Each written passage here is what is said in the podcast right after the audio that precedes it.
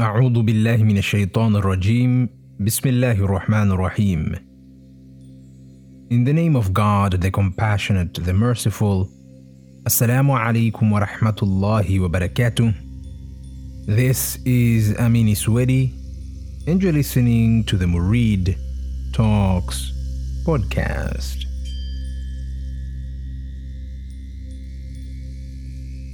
Welcome back to another solo episode of the podcast.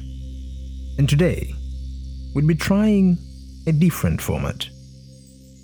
Today, I wish to tell a story of the contemplative journey. We begin our journey with Quran 3, verse 190. Quote, In the creation of the heavens and the earth, and the alternation of day and night are signs for those who contemplate. Assuming we know nothing of God, we can arrive at a conclusion of Him through careful observation of the world, both inside and outside. As Quran 41 verse 53 tells us, quote, We will show them our signs in the horizons and in themselves until it becomes clear to them that He is the truth. As I start my journey, I realize that I can deny many concepts, many assertions, many claims. But one thing I can't deny is the fact that I am and by extension, that the things that surround me also are. But through my observation of phenomena, such as the alternation of day and night, the changing seasons, the fact that beings are born or generated, then die, I come to the realization that all things in this world are transient and limited. I begin then to question who I am and how I've come to be here. The simplest answer is that I am a human born of my parents. But by viewing the patterns in existence, I come to question how humans were here to begin with, and by extension, all other things. I proceed to ponder further how the earth what I call home, came to be here in the first place. And by that extension, the sun, moon, and stars that I observe. In this rabbit hole, I question what here is to begin with. I come to realize that I don't have the technical answers for all questions that I ask. But a certain realization dawns in me. The fact that even though I lack analytical answers to these questions, there seems to be an undeniable simplicity to all of this. Something, some reality behind all alternations. The concept I began with, i.e., existence, mine, and that of all things, comes back again.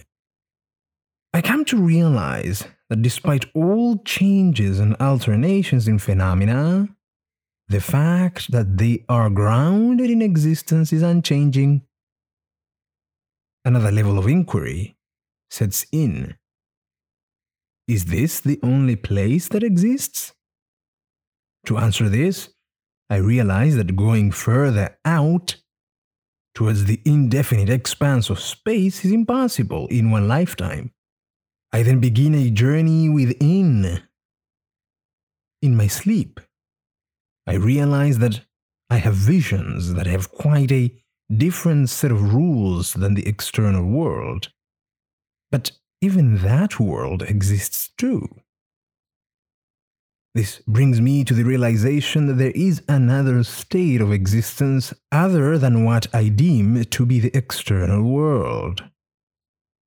Deeper still, I realize the state of deep sleep in which no forms exist. Yet I am aware of it even if I don't know how. The only conclusion that I come to is that I occupy multiple states of existence, and even though they are different, there still is continuity, something binding them together. What is it? I decide to call it reality. Because of my limited nature as a human, which is opposed to other natures, I begin to question what it, reality, might be. What is its nature? The more I think, the more I am perplexed, as I can't find a positive answer to it. I can't say anything particular about it. The only thing I can say is that it is. But from where, to where, why, by what, through what? I seem to be having a hard time finding answers the way I find answers for the phenomenon around me. The issue is, I figure, is that at least these are limited in some respect, which makes it easier for me to say what they are. But it seems reality, as such, doesn't have such limitations. All states are merely a limitation of it. But why? Why is it not limited? Exhausted. I resort to another alternative. I ascertain that what is limited is limited by the fact that it excludes other natures apart from its own. I call this opposition or complementarity. As day excludes night and night day, they complement one another. Or I could say, limit each other. I realize then that I can somehow boil this down to duality hot, cold, in, out, large, small, etc.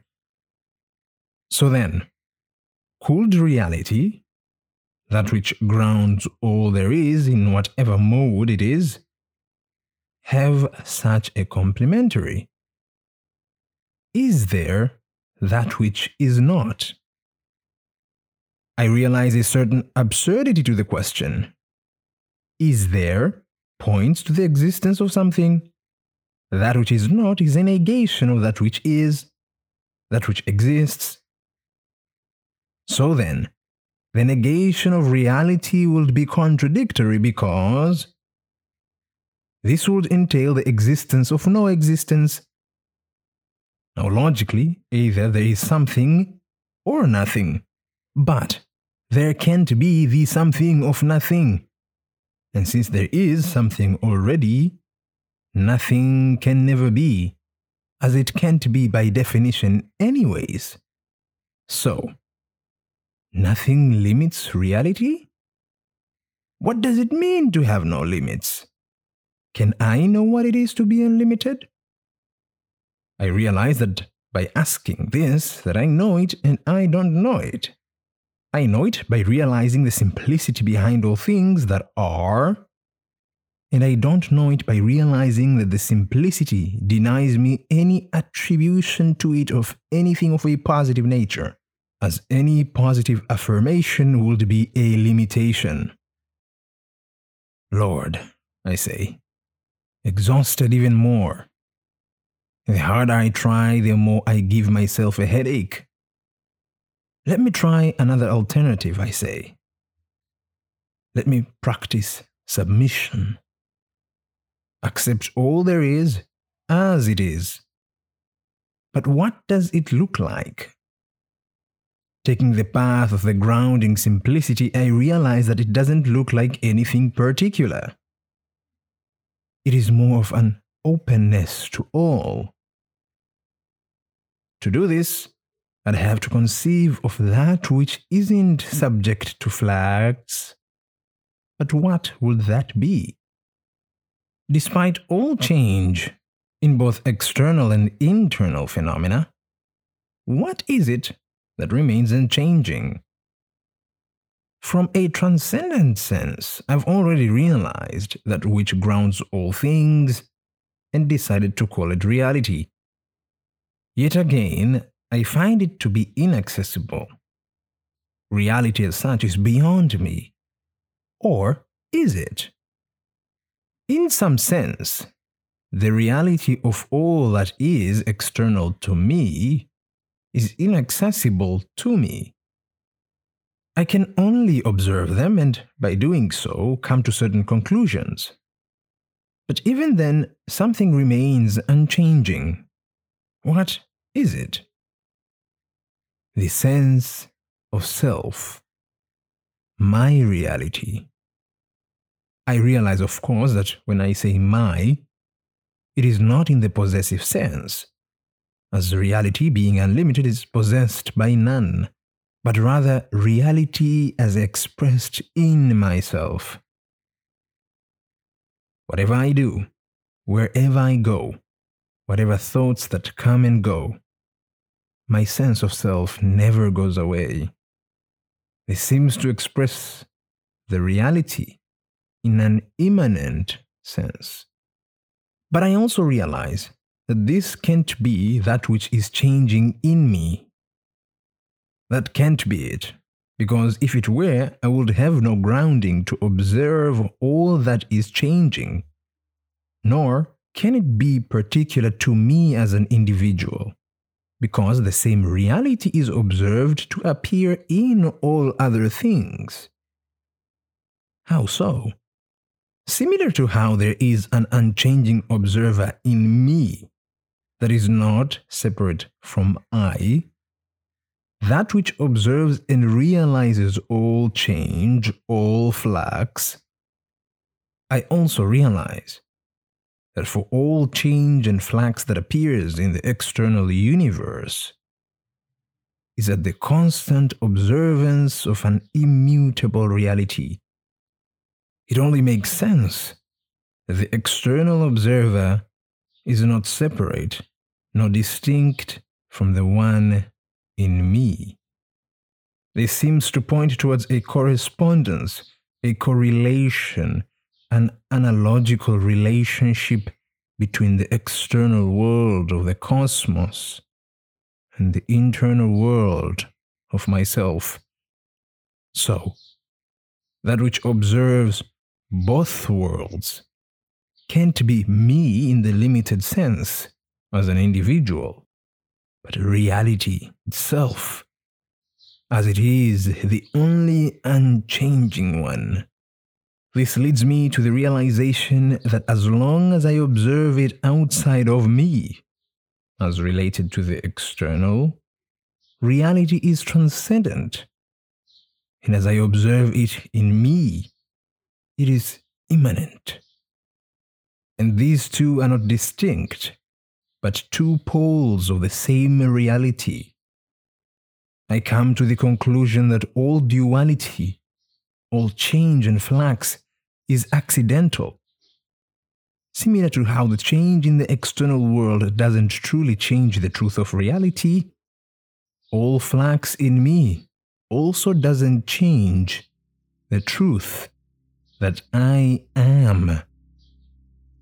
It seems my journey brings me back where I began, but not in the same way I left. I am that I am. I and reality are one. Wherever I turn, I see the truth of reality. Everything is in a state of perish except the truth.